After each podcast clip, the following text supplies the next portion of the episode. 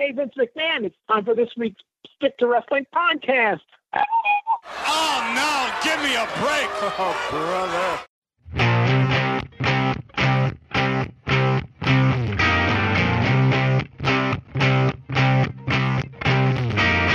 Here I am in the Stick to Wrestling podcast, going to rock you like a hurricane. I want to thank the Scorpions for writing that song about their favorite podcast. Stick to Wrestling, we're recording here on Sunday, the t- August 22nd, and we had a hurricane forecast here in New Hampshire, and thankfully we didn't have one of those. So, anyway, this is Stick to Wrestling. I'm John McAdam. Give us 60 minutes, and perhaps indeed we'll give you a wicked good and a raw bone podcast. Before we get rolling, I want to invite you to join our Facebook group. Just go to Facebook, type in the words stick to wrestling, and join the group. It's fun. Uh, we talk wrestling, we give answer questions, we talk about the show, etc. Also, if you'd like to follow me on Twitter, just type in the search John McAdam and follow the guy who has Don Muraco and Moondog Mayne fighting with chairs. I'm serious when I say this. I'm almost up to a thousand followers, which is nothing compared to some other people. But if I get to a thousand, I'd be a very happy person. So give it a try before we get rolling. I want to urge everyone to please get vaccinated. If I can get one person who is on the fence to get vaccinated, I will have I will consider myself a success in life. I was fully vaxxed May 14th, and I feel so much better. I don't have to worry about getting COVID. With that, let me bring on uh, returning popular co-host Christian the Ventura Body. Christian, thanks for coming on. What to do, guys? Hello to the brotherhood. Hope everyone's healthy. It's been a trying 18 months for everyone, and I hope everyone's safe and hope your families are all good as well. So, also special uh, shout out to Mark Rowland. We know he, his father passed recently. We want to send our condolences along to him, and uh, we're thinking of you. If you need anything, just reach out to us in the group. We we got you back, no matter what happens. I echo that sentiment, Mark. We're all in your corner, and you know we're we're behind your family. I mean, I know this is. I've been through it. It is a tough time. You, you do a lot of growing up as soon as you lose your dad. Sorry, I, sorry if I put that in there, but I just thought about Mark because it really hit us hard that he lost his parents, and and a lot of people I know have lost parents in the last year, and it's just a matter of um, like God said, like someone said, God only gives you one, so you got to look out for them and take care of them and really just hope this past 18 months shown that we really need to look out for each other and do right by each other. It's not hard to do, guys. So no, it is not. Get vaxxed, get, take care of each other, so we can all hang out with Brandon Rice in Vegas in a year, have a good time. Absolutely. To, or if you can come to New York and we'll have some fun around there as well. So all, as long as I, as long as I have a roof, you guys will always have a home. You know, you, everyone in the brother has that. Christian, you are the man. Thank you very much. And you have been circled, sir, for this episode because uh, you have brought up that this is the 35th anniversary of what both you and I consider the greatest summer of wrestling history. 1986. So much happened. Uh, so much was going on, and we're going to break it down. First thing, let's talk about the beginning of the summer. Arn Anderson is getting on TV and he's talking about the Horsemen. And mm-hmm. Ole Anderson's coming back. And at the time, I don't even remember it. I don't. I, I whenever I watch old episodes of Worldwide or the 605 show, I see Arn talking about this, and it just never resonated with me at the time. But Ole Anderson, if they, if it, if it had like you know gotten through my head that Ole Anderson was coming back, like eh, eh, I wouldn't have been impressed. And when it happened, I wasn't exactly blown away. But the net effect was the four horsemen were born and wrestling was going to be changed forever. Yeah, it was weird because people forget beginning of that year, Ole got hurt New Year's night at the Omni. And the Road Warriors took him out. And then six months later, they announced Ole comes back. And uh, I mean, the interview itself was very, it was weird because you look at it, they edited out when Ole, the one thing about Ole is he's like the great. He's like Johnny Valentine. When Johnny Valentine once said, "I can't convince you wrestling is real, but I can convince you I'm real," and Ole was the type of guy that would give a promo that could scare you. Like I'm dead serious. When he says Rhodes, this is the, the promo. When he comes back, he announces Rhodes. Well, this is not going to end, and they have to edit this out until one of us is dead and buried. And it's yep. like, and I remember saying that, thinking, is that really something you need to edit out? But I guess maybe they're thinking of children or whatever. But it just showed how serious it was. And he's and he's holding Ricky Morton's face mask when he says, "Hey, we got a nose on the end of this one." Rhodes, we take care of you. And that other guy, Magnum. I mean, Ole was like when people always talk about the reason they like the original unit the best, I almost think it's because Ole was the one that gave them the kind of like serious. Ole and Arn gave them a serious, like, you know, hard image of this is not about four guys chasing women. It's about four guys that are dedicated to wrestling, winning at all costs. You know, just win does not matter. If we have to hurt you to make a point, we'll do it. And I mean, really, I don't think any unit of that of that. You know, the Luger unit was more of a cosmetic look, where they all, you know, kind of fit the it was kind of what you know. It was cosmetically appealing. The Windham unit was really the best in sort of just in the ring or equal to Ole. I mean, let's be real. He was it was superior because Windham is one of the five best in the world at that point. But the original unit was the one that was really just hardcore about we're going to whip you behind, and there's nothing you can do about it. And you can take this butt whipping, and you can take this ass whipping any way you want to take it, but you're going to get it. And really, that kind of launched.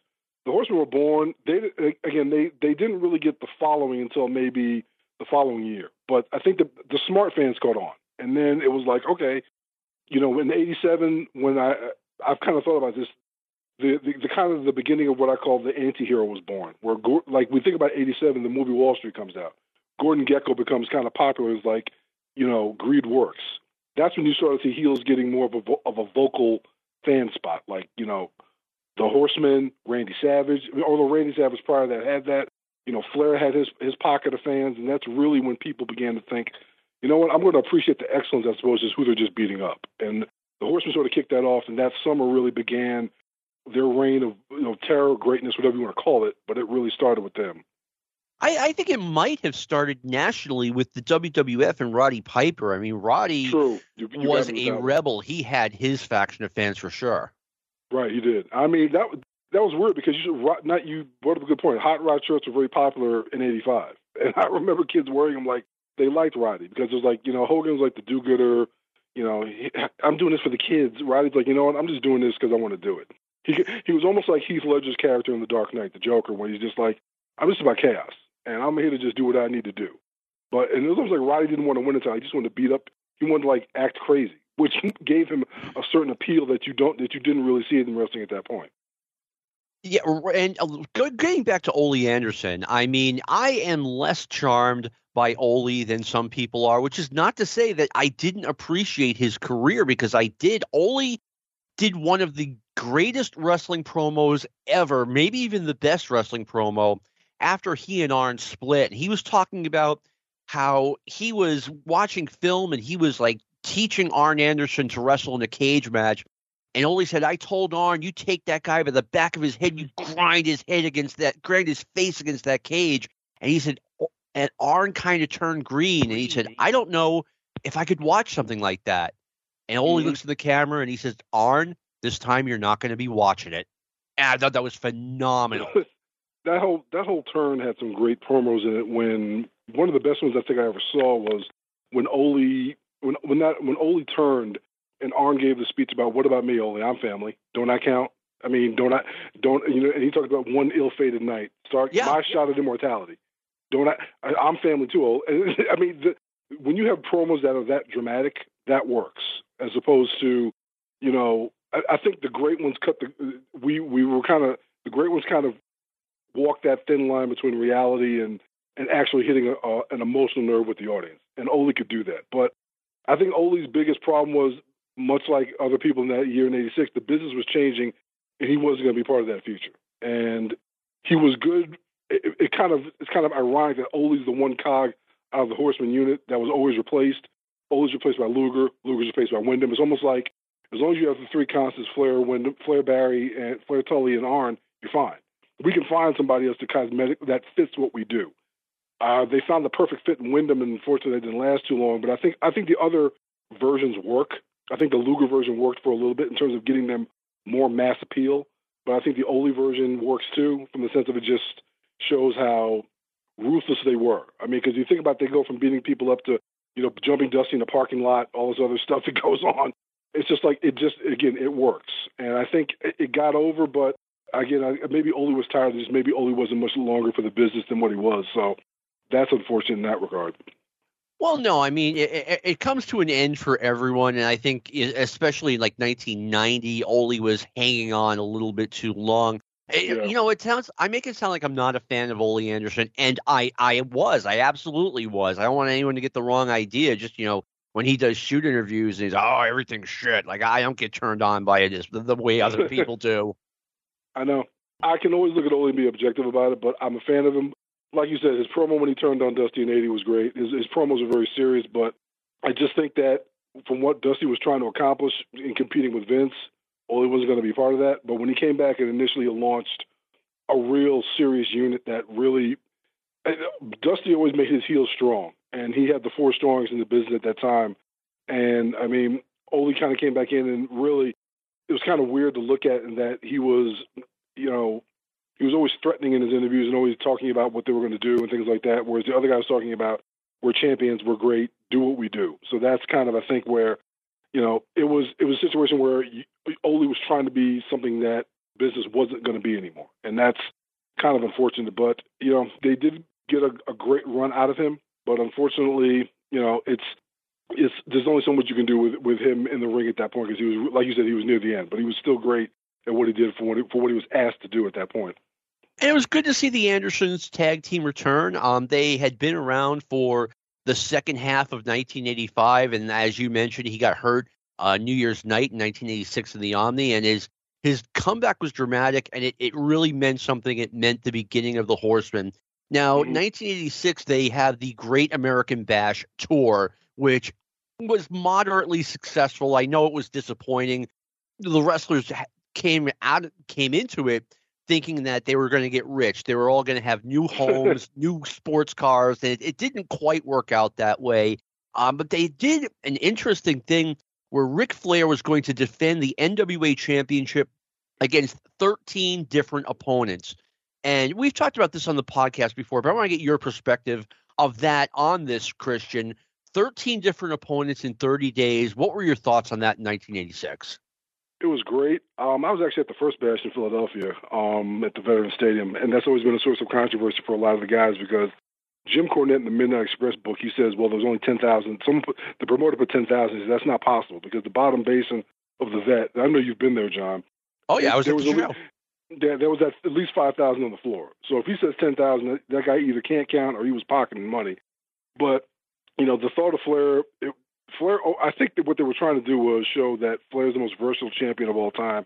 I mean, it was both Road Warriors, Rock and Roll Express, Magnum, Nikita, Dusty. I think Dusty got three shots, or it might have been three three times around the bend. And you got um Wahoo, you know, Ronnie Garvin it was interesting because Flair had built his reputation on wrestling anybody all over the country. So what they were trying to do was instead of just give him one steady of a bit of an opponent, he got 13 different challengers, and there were some great matches out of him. Unfortunately, we didn't see that many of them. We we've seen Hawk and we've seen the Ricky Morton matches. I would have liked to see the Nikita match to see how Nikita had grown from 85 to 86. But you got Wahoo and Magnum, um, Robert Gibson. Um, you know, it was interesting because if you compare that to 87, he didn't really have the greatest level of opponents then, whereas in '86 he had a lot. So it was it was interesting to look at. I mean, it was almost like trying to say this is the ultimate challenge for him. And again, it was their way of trying to say our champion will take on anyone, as opposed to certain other ones that only wrestle once a month. So I mean, they always made it a point to make Flair look strong, you know, defending it. But to me, Dusty getting three shots at it was kind of they they had gone around the horn with Dusty the entire year, and him winning it inevitably in Greensboro. I think someone a, a joke was, you know, the law of averages beat Flair, not Dusty, but it's, that's wow. just the way it goes. uh, that's the truth. If you wrestle someone enough, that's it. But I mean, Dusty, I think got he got Greensboro, and then a week later, I know he did one in Florida. He did one in he obviously won it in Greensboro, and then they had the big show in Atlanta, which my cousin was at. I'm actually asked. He actually he saw some photos of that that night, so he's going to try to send them to me. I'll see if I can upload them if he ever gets them to me. Because he has great. a lot of he has a lot of pictures from shows in the Omni and things like that. Because that's one of the benefits of having family down south. You can actually go. I, I've actually been my first wrestling show actually as a kid was at the Omni, so that that place always sentimentally means a lot to me. But you the Bash, it, Dusty tried a lot. I mean, there were so many things going on during that month. You know, the the the, the baby doll six mans with the Rock and Roll, the Road Warriors against Cornette and the Express. You know, the the taped fist match with Ronnie Garvin and Tully Blanchard, which were really great. I mean, they were just they were just they were just brutal to look at. And then you had you know the the Flair title defenses. I mean, they Dusty, you know, being critical of him, but I mean, like someone said, Dusty would spend hundred dollars to make fifty, and you know, putting stadium events in there when the overhead and the cost of that would have been just as served putting him in an arena. But it, you know, Dusty thought big, but ultimately it was a pro. It, ultimately, I don't think it cost the company money, but it, they would have been better served scaling things back and just doing things on a smaller level. But the, the cards were good, and if you actually read the, the you know the list of the cards they have, there's a there's a website that has them. They did a lot, but it just um you know it was too much. I think it was too much to try for a company that just had gone national the prior year. But they they did do well, and they ultimately made um they made themselves um, a viable a viable amount of cash, but not as much as I think they thought. I mean, uh, well, a few things. Um, I mean, as someone who did not have access to any real information in 1986, I mean, the Philadelphia show did well. It, it wasn't sold out, but there were a lot of people there. I mean, I mm-hmm. I can personally testify. I mean, number two, uh, you know, as someone who who didn't have access once again to real information, I just figured the shows in Cincinnati and Memphis and wherever did well. So it, I think to the common viewer, it looked good. Wow, they're having these shows at these stadiums, and you know, right. obviously they must be doing well. Otherwise, they wouldn't be there. That turned out not to be the case. But um, right. I heard Cincinnati. I heard Memphis was really bad. Like Memphis was, like, was really bad. I heard there was. They said it was a rainstorm, and it just killed it. And I just thought, you know, I mean, Charlotte drew because obviously North Carolina was their biggest drawing, biggest drawing place. But you know, they for the events that they labeled bash events, I think I Norfolk and them did well, but you know, doing stadiums. I mean, Philadelphia at that point had been a hot city for them, but I just, you know, the idea of doing a stadium show, it's risky from the overhead stand.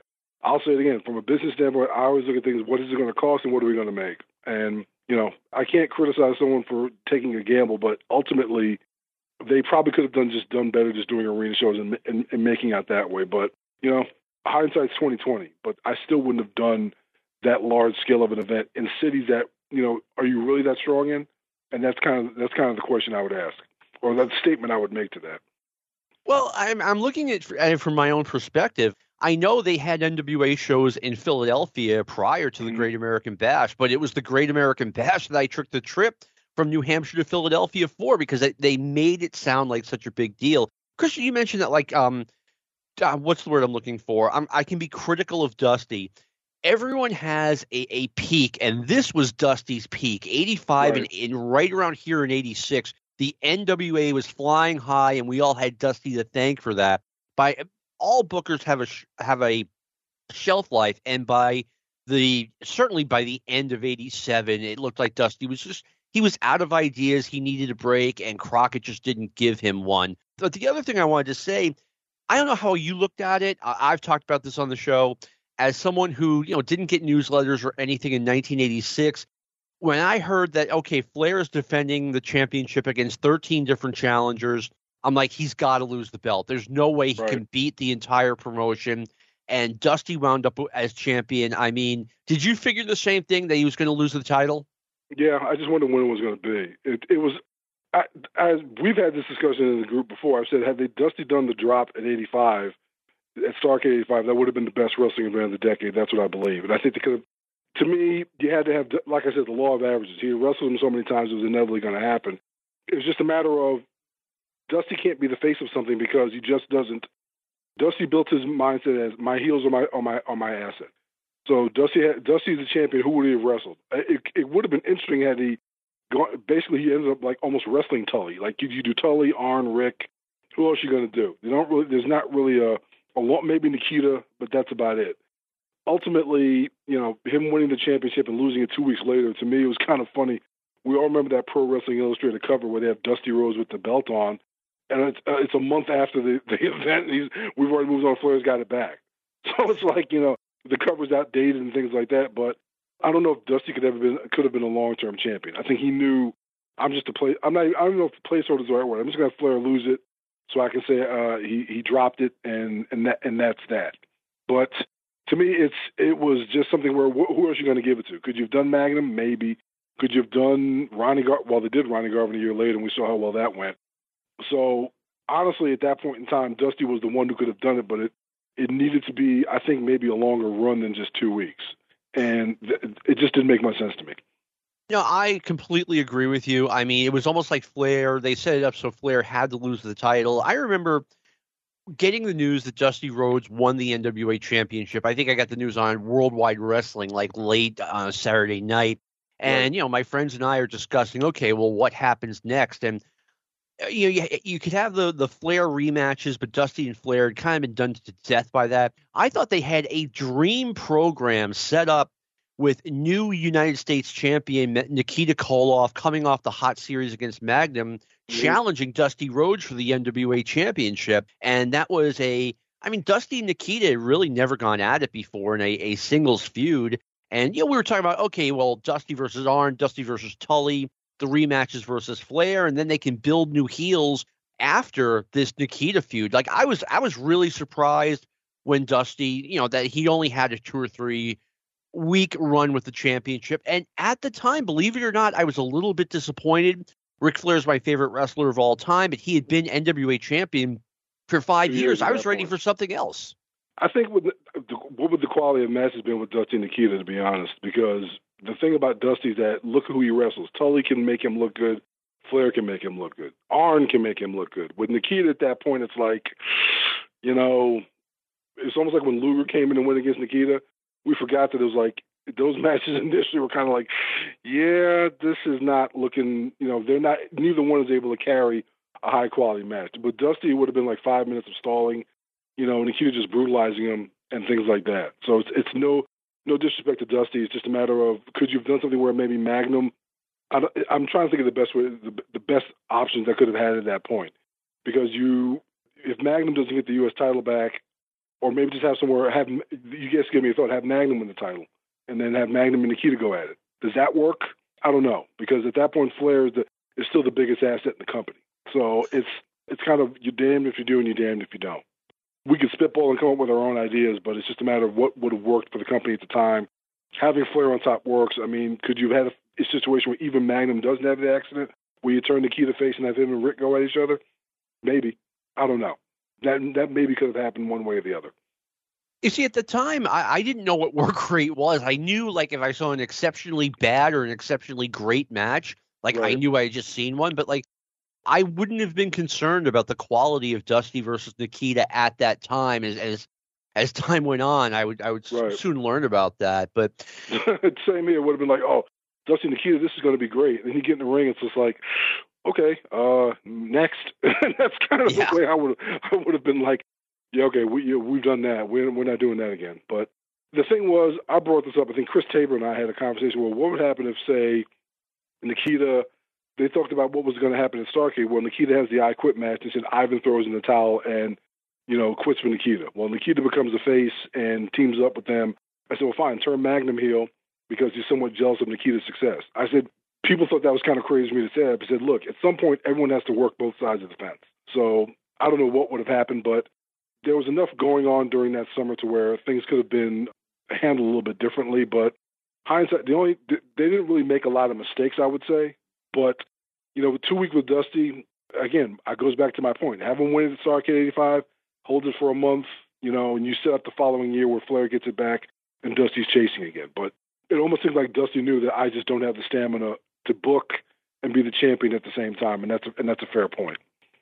And that that actually is is a good point. I mean, I think Magnum inevitably would have been turned, maybe not in uh, certainly not in 1986, maybe not even in 87, but you're right. Everyone eventually works both sides of the street, especially if you're Dusty's sidekick, you're going to get turned eventually. Right. The, the Jimmy Valiant versus Paul Jones feud is entering its third a per, year. A, per, a, personal favorite. What I call the, what I what I call the what I always call a filler feud. It's like it's not midnight rock and roll. It's not you know like Magnum Tully like uh, Tully um Ronnie Garvin's a filler feud. It's violent. It's going to serve its purpose. It was almost kind of funny when this was going on because if you actually look at the um I remember we did the group watch of the Greensboro show yep. about a year or so ago I was going to tell you if you look closely when he's shaving his head, there's a girl in the background crying, screaming, "No, Jimmy, no!" you can literally see it when Sandy Scott is shaving his head, and I just was like, it was almost kind of the one thing I always said is that now look at this and look at what they did at WrestleMania 3 when they barely cut Adrian Adonis's head. This is how you shave a head, gentlemen. Okay, you know, Pez Whatley lost his hair, never got it back. By the way, stayed bald. And um, Gary Hart Jimmy, Award. Gary Hart, yeah, the Gary Hart bald for. I'm like, I'm like, how are you going to tell a guy to say ball for life, by the way? That's always been something like, what are you going to do? Follow him to the barbershop or whatever? But it's just a situation where Jimmy Valiant and Paul Jones, people always thought it was a silly feud, but I just thought it served its purpose, you know, and I and I liked it, but it's just been going on for three years, and they and they and they finally culminated at Starcade where Paul Jones finally got his revenge. I mean, we can still hear them chant "Ball-headed geek." It was well done. It served its purpose. You know, it didn't harm anyone, but and you're not looking for the, the greatest match in the world, but it it definitely helped out, and, and it drew people were definitely interested in it. Like I said, if you watch the people in the background in Greensboro, they're definitely upset that poor Jimmy got cheated. So they're, that's the way you have to look at it. Yeah, I mean, two things. Number one, I like I said, I was not a smart fan at this point, but I just got the sense that it, you know everyone assumed that Paul Jones was going to get his head shaved, and I, I just smelled it. I'm like, Jimmy Valiant is going to lose this match when it comes around, and for once I was right. And I mean, number two, it was it was a great angle. The the you know Paul Jones cheats. Jimmy Valiant, you know, he could weasel out of it, and no, he just sits down in the chair and insists that his head gets shaved. The ultimate yep. babyface move and you can still hear and you can hear Manny Fernandez in the background, which is ironic since he turned on him a few months later when he said yeah. no, don't do it, no, and it's just like again the one thing people always when we talk about Crockett, listen to the crowds. Their reaction is what really emotionally got us into it. Was like, yeah, you didn't hear that. I wouldn't say you, didn't hear that really up north. You heard that more in like the southern areas, but that's a lot of us loved about it was that just the, the the passion that the fans had for that for that era, and particularly that moment when he's getting his head shaved, where it's just like, man, this is that's the ultimate indignity. and him sitting there like gritting his teeth and taking it, and that's that's ultimately what a babyface has to do to get that over. Yeah, Valiant gritting his teeth, like you just said, just added so much to it. Like you know, I know it's like his I'm eyes are bugging out. But I'm like, doing I'm, this. Yeah, I'm I'm I'm I'm manning up. I, I signed a contract, man, man of my word. I'm shaving my head, so that's it. it, it ultimate babyface move.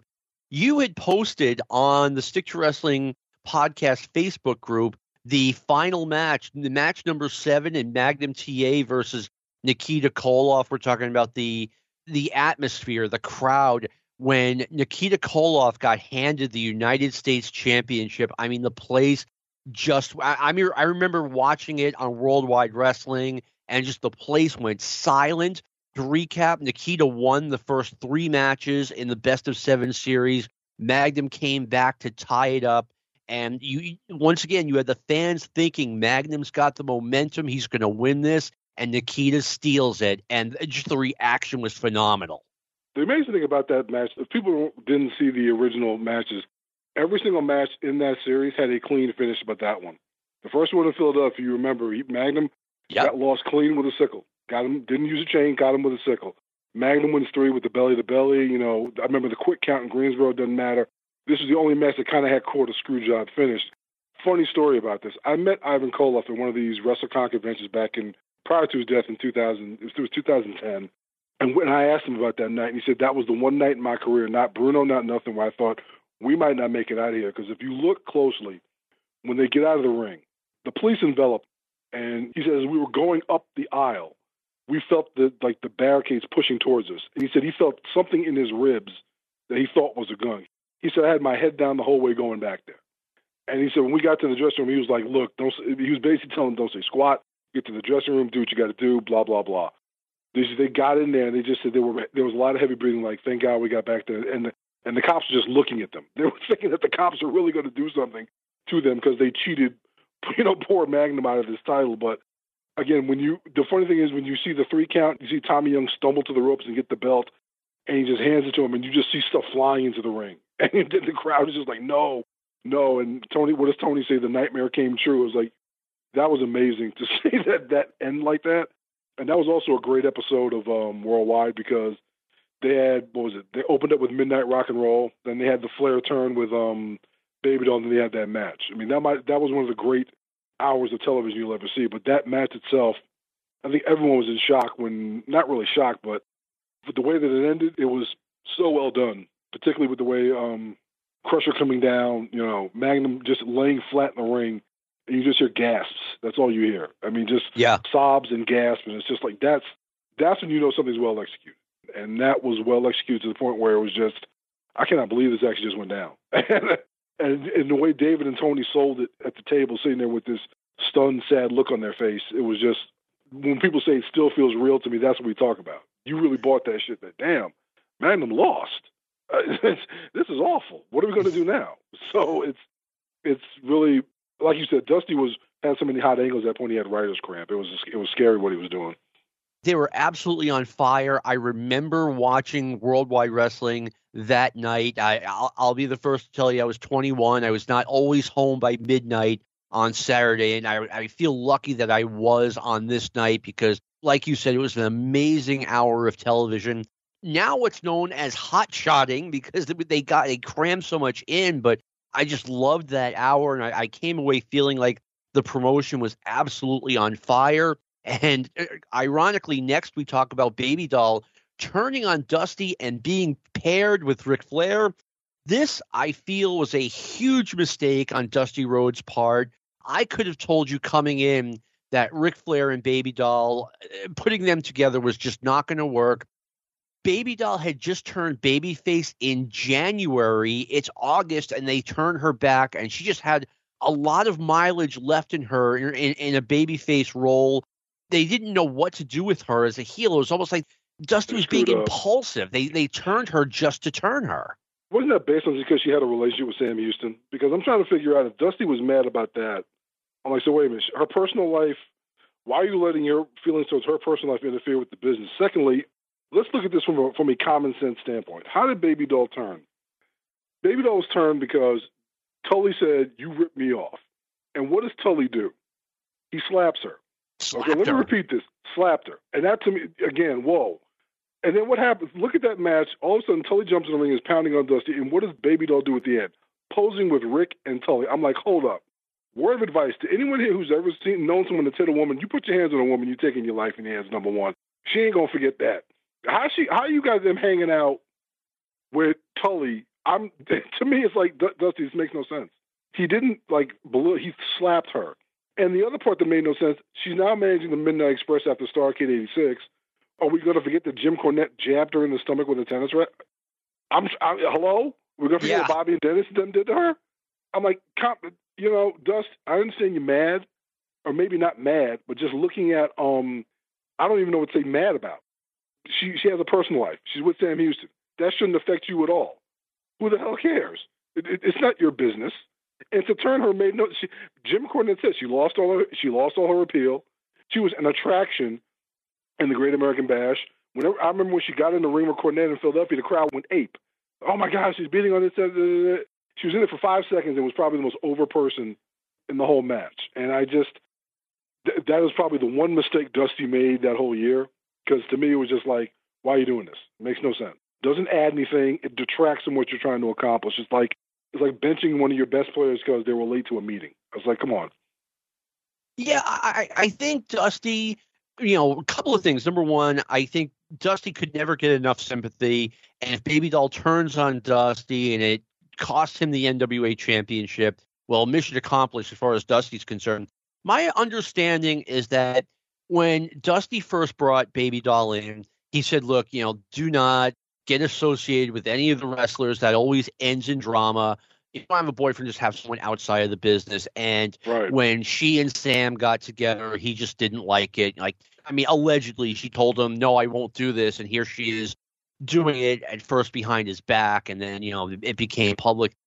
I don't know if that had anything to do with the angle. I think the fact that they had no place for her after, you know, it was obvious the thing with her and Ric wasn't going to work out. They put her with the Warlord, and that didn't work out. And I mean, really, Dusty was a great booker at this point. He wasn't the perfect booker, and here's where he made a big mistake. I mean, if she and Sam were serious, Dusty should have just looked the other way, in my opinion. Sam was coming together at this point, and I don't think it was a uh, a coincidence that Sam was gone not long after this, and it also wasn't a coincidence that Baby Doll was gone not long after Sam was let go. True. We went to Central States for a little bit, and then I think I know he was on Starrcade '86 for the Central States title, but after he he ended up going to the UWF and ended up doing nothing after that. And, and I almost kind of want to say Dusty kind of derailed his career. I don't want to go that far, but you know, losing Baby Doll for as hot as she was from the minute she's joined up with Dusty to that point, was foolish. I don't know what you could have done with her past that point. Maybe I don't know what you could have done. They gave her the warlord first, and then they gave her this other thing. But I mean, unless you have another female to play off of, and maybe with Precious, I don't know, maybe you could have had done something with that. That doesn't always work either. But it's like you draft someone and you have nowhere to put them, and you don't know what to do with them. And ultimately, you you just know how to know how to utilize that piece of talent. This is not even to sound misogynistic in, in any way. Well, women, in my estimation, have a shelf life in terms of that role. Elizabeth, after a while, the helpless damsel got a little bit like, okay, can we can we stop with that, please? You know, Missy Hyatt to me, she served her purpose for a while, but after a while, it's like, okay, now what? What's next? You've got to be able to constantly have things fresh and be able to make things different. And you know, women playing off off off each other is fine, but if you go back to world class and things like that, like how long did did the Sunshine Precious Feud last? It eventually, you know, died because it's like there's only so much you can do. So that's that's kind of the way you have to look at it. I think it's not it's not being misogynistic. It's just pointing out you have to constantly challenge yourself and do certain things to to to uh, stimulate that that part of the business. Well, it, it's not you being misogynistic. It's that you're you're catering to a bit of a misogynistic audience, and you you, you need to to deal with it on those terms. You know what I'm saying? Right. I mean, if it were me, I would have waited a year to turn Baby Doll. I would have eventually turned her, but I would have had a plan for her, and I would have paired her up with another wrestler. I don't know who, but someone who had talent that could have used a baby doll to be elevated instead they just hot shotted it and you know it was it was fun to watch at the time wow baby doll turned on dusty for no apparent reason that, that's the reason i couldn't get behind it because to me it made no sense the point is this she's standing next to a man that just slapped her six months earlier and then she's managing a team that jabbed her in the stomach with a tennis racket and yep. humili- I, to me again one of the things you always hear me put in the facebook group does this make sense oh it doesn't thank you I'm not. I'm not saying this to be a clown or saying this to be a jerk. I'm saying this to say it's got to make sense. If you, if I always use sports as the analogy, if you come to me, if you're a general manager, say we're doing this, does this make sense? If not, don't do it. so this is the way you have to look at everything you do from a business standpoint. If, does turning her at that point make sense? If it does to you, God bless. Because I, to me, it just at that point I never saw it did more damage than good you took someone away from Dusty. I mean, I guess maybe they had run the course with Dusty, but if you if she's with Sam, have her manage Sam. You're giving Sam a boost. Maybe give him a, sh- a shot at the TV title, or give him a tag team to partner to hang out with, or something like that. I don't know. It just you know it didn't make sense to me what they did, and it's just ultimately you ended up hurting, doing more harm than good. Then then you took a valuable piece and just said, "We'll just toss her aside and find something for her to do." You don't just take someone that was in that was involved in some of your hottest angles and then toss her away six months later. That to me makes no sense. No, I'm, I'm with you. I mean, as soon as I saw Baby Doll and Ric Flair on TV, I was like, this work. is this is not going to work. And I once again, I was not like a smart fan or anything, but it just did not look right, and they got rid of it right away. Yep. Off to the WWF. Paul Orndorff turns on Hulk Hogan, and they have a huge feud to me, this looked like the WWF to me in 1986 looked like it wasn't doing well. But I, uh, again, I had no access to information. It was doing extremely well. Um, I went to the Boston Garden and saw a show, and it was less than full. It was like two thirds of the way full. Then I went to the Worcester Centrum to see a show, and it drew like maybe 2,000 people, and it got a lot of uh, the local rock station was pushing it. They were doing the Battle Royal, where the wrestlers were in it, but also the women wrestlers were in it, and the managers were in it, and it was a complete flop. Uh, the Orndorff turn looked like garbage to me. I mean, you could see six weeks earlier that Paul Orndorff is clearly turning. Uh, they had just done Orndorff versus Hogan a year, year and a half earlier, and yet it did great business. And I, I was really surprised when I learned that. It was well done. I mean, it was funny to me because my my friend always jokes. He says, "Hogan, take the call. Just take the call." it's like he won't talk to him at the gym. but I mean, it was funny to me how the Orndorff turn, then the Roddy Piper turn. I thought WF was to me they were doing what kind of in spite of not having you know I wouldn't say not in spite of it because I know Brandon Rice is going to hear this go. You're always bashing Vince. I said no, they were doing well with Savage because he was Savage, in my estimation, really for the first six months, eight months, was kind of carrying the company because he had great matches with Hogan. He was then doing he did a program with Jake Roberts. He kind of did a couple matches with Steamboat, but Savage was kind of involved in a lot of stuff that made it good. And then the Bulldogs the Bulldogs really excited the fans a lot with the feud with the Hart Foundation, and you know, yeah, Jake Roberts and Ricky Steamboat, but the Hogan Orndorff thing really kind of revitalized, I think, uh, the belt at that point because they went around with Savage, and it was pretty obvious at that point Savage was not going to win because he was moving on something else. But the, the Orndorff turn worked, and obviously, anytime you do a betrayal, it works. And anytime you put Heenan, Heenan is such a catalyst in that. Bobby Heenan, God bless the dead, he's such a catalyst and so good with it that it worked. And you know, him joining the Heenan family and everything else, it looked really good.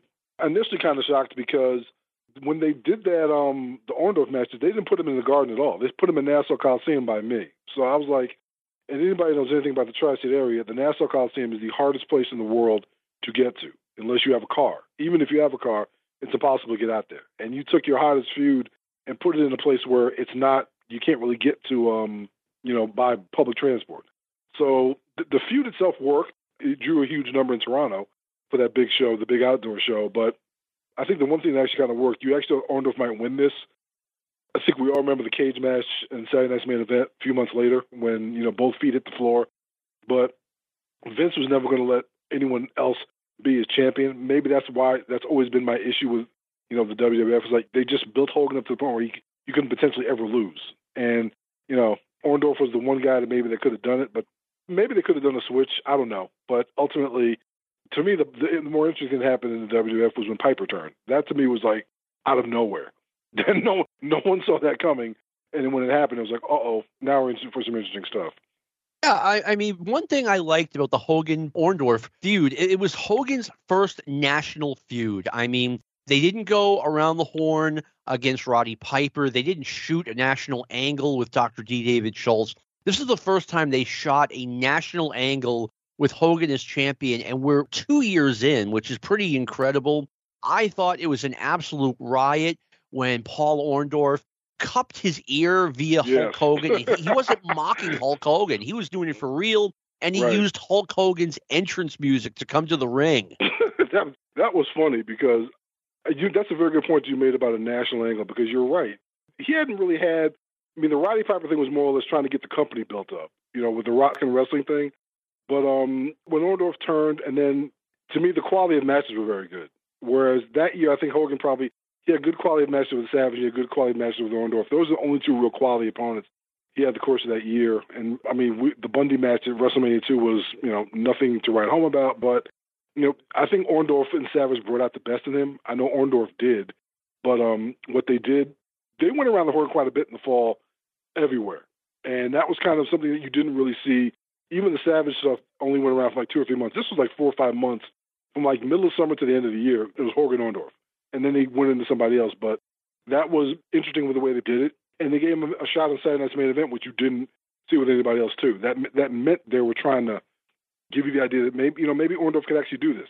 It never came to pass, but Vince, you know, he was married to Hogan, and he did what he needed to do to you know keep him at the top, and ultimately it was fresh and it led you to believe that maybe Hogan could actually lose, but it didn't really happen. To me, that's always something that I, you got to keep that illusion up to where you can't make someone that invincible. But that was Vince's mantra, and that's the way he, he built his, his company. You know, you you mentioned how great Bobby Heenan was, and he was absolutely great. The secondary angle that they were running late summer into the fall was the machines, and the, the storyline was Andre the Giant no showed a match on TV. It was supposed to be Andre and I think oh, what's his name? Uh, I think it was, it was, supposed to be Still Andre. Jim, wasn't it? Well, right, and Arcidi was subbed for him, and right. Vince gets on and he's like, "Oh, Andre's been a little bit arrogant as of late." The first right. little hint that Andre would be turning, but Andre gets suspended and he comes back under a mask as the giant machine with his two friends from Japan, the super machine and the uh, giant, what was the other one? Was it, was it Mega Machine or was it Super Machine, Giant Machine, or Super Machine? Big Giant, Machine. Big Machine. That's what it was. there you go. Big Machine. Even I could tell that was Blackjack Mulligan because of the right. tattoo. I was like, uh, my, my my friend last year during pandemic when he was when he was watching them, he said, "Did Black?" He he was watching the machines, and he says to me, "Did Blackjack need to check that bad?" I said, "Probably." you know, but I just said for him to have to do that, I, I just I, I was like Blackjack really had to get really sunk to that level to do that, but um, hey, he was, he was wrestling in main events still, to me, the Machines actually headline match. That's what made me angry. The Machines headline Square Garden two months in a row, and Nassau Coliseum gets Hogan Orndorff. I'm just like, hello, we're getting this. But also, in case people were wondering, that was also when Andre was doing the uh, the Princess Bride. He took a month off to do the Princess Bride, in case people needed to know. Oh, that, but, that explains the suspension, and then he comes explains- back. he comes back. He was they did he did. If you actually watch the Andre the Giant documentary, you see the first the filming of it. It lists August '86 because you see the you see the reel on the film. It says August '86 when he's doing it. But then he came back in October. I think it was like September, October. That's when he did the wraparounds. But you know, it's still one of the. For those that don't know, yes, I'm a geek for The Princess Bride. I truly love that. I love that film. It's one of my guilty pleasures. But the I'll have machine. to check it out. You've never seen The Princess Bride? All right, I've John, never come seen on, it.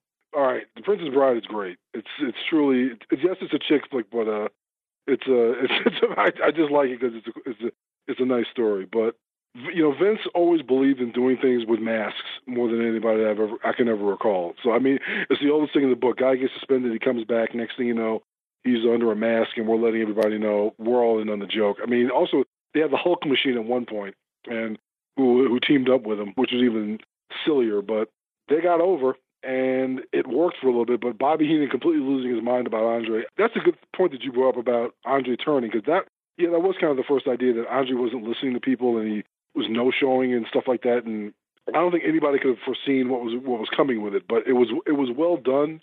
But also another idea that sometimes you have to keep things fresh, and sometimes they work, sometimes they don't. In case of the machines, they got over, and you know the kids love them. If you watched a few weeks ago on the A and E network during one of those lost treasures, the three machine masks were, were one of the things they found Oh in wow! the, uh, in the WWF vaults. If you watch um on A and E, they had lost tre- when they were doing all the biographies. Everyone they had a thing called Lost Treasures, and they had some things they found. One of the things they found were the original machine costumes, and it was they were Andre's was huge, but they had the machine mask with Andre. It looked like you could you could have fit at least two footballs in it because it was it was that big of a mask. So that's I believe uh, it. If you ever get a chance on A and E, do if you have a A and E on demand, see if you can look that up. It's some very interesting stuff was in the was in the WWF vaults or WWE vaults nowadays. Yeah, you had mentioned that they had the Hulk machine at Madison Square Garden. We got the Piper machine up here in Boston, and You got Some- that? Oh, we we got the Piper machine, and some other cities got the Steel machine. So there you go. I mean, I thought it was absolutely silly at the time. I didn't like it, but Heenan was phenomenal. He just sees Andre in this costume and he loses it, and he keeps Yep. saying "Th- th- they're not from Japan. I was like, that- he's like, Bobby could make anything work, and that, that's what a great manager does. Like it's whether it's Jimmy Hart, Cornette, the great ones managed to get the silly stuff over, and- Bobby Heenan did in that regard, like the weasel costumes and things like that. But Bobby could make anything serious. I mean, when he cuts a great, he cuts a great promo on it, and he's talking about you know in terms of Orndorff, like you've always been jealous of this man, blah blah blah. Again, Heenan is so. Un- when you always talk about the great managers of all time, Heenan is somewhat going to. People say always have him as number one. I say he's still underrated because he could take these silliest things and make them, you know, believable, and that's what the great ones can do. And Bobby was the best at it. No matter what it was, you know, he he could make anything, you know, good and great. His commentary was excellent. I mean, it was almost like going back to the to the Shawn Michaels thing when he turns on. That what makes that hysterical is Bobby Heenan's commentary. Like, look, he jumped through the window. you know, when Shawn Michaels when Shawn Michaels throws the he's he's so afraid of Shawn Michaels he ran out the window. I was just like, it's, you're that it's like you hear a girl like, would you stop? But I mean, that's that's what Bobby did. He was just great at, at whatever role he was asked. He was great at, and that's why I think so many so many of us love him so much. I mean, Brad Brightsman was on our show maybe over a year ago, and he mm-hmm. pointed out that maybe the greatest feud of all time was Bobby Heenan versus Hulk Hogan. I mean, they took it from the AWA, they brought it to the WWF, and it was and brought it to. And then think about this: when Hogan turned, yep, when he joined the Third Man, and when Bobby Heenan said, "I told you about this guy. I was right about Yeah, this guy." it's I was beautiful. like, I thought about it. I said, "That's what I mean by commentary or something being being adding something to it." But when Bobby said, like, "Holy cow, he's right," it's like I warned you about this guy a long time ago, didn't I?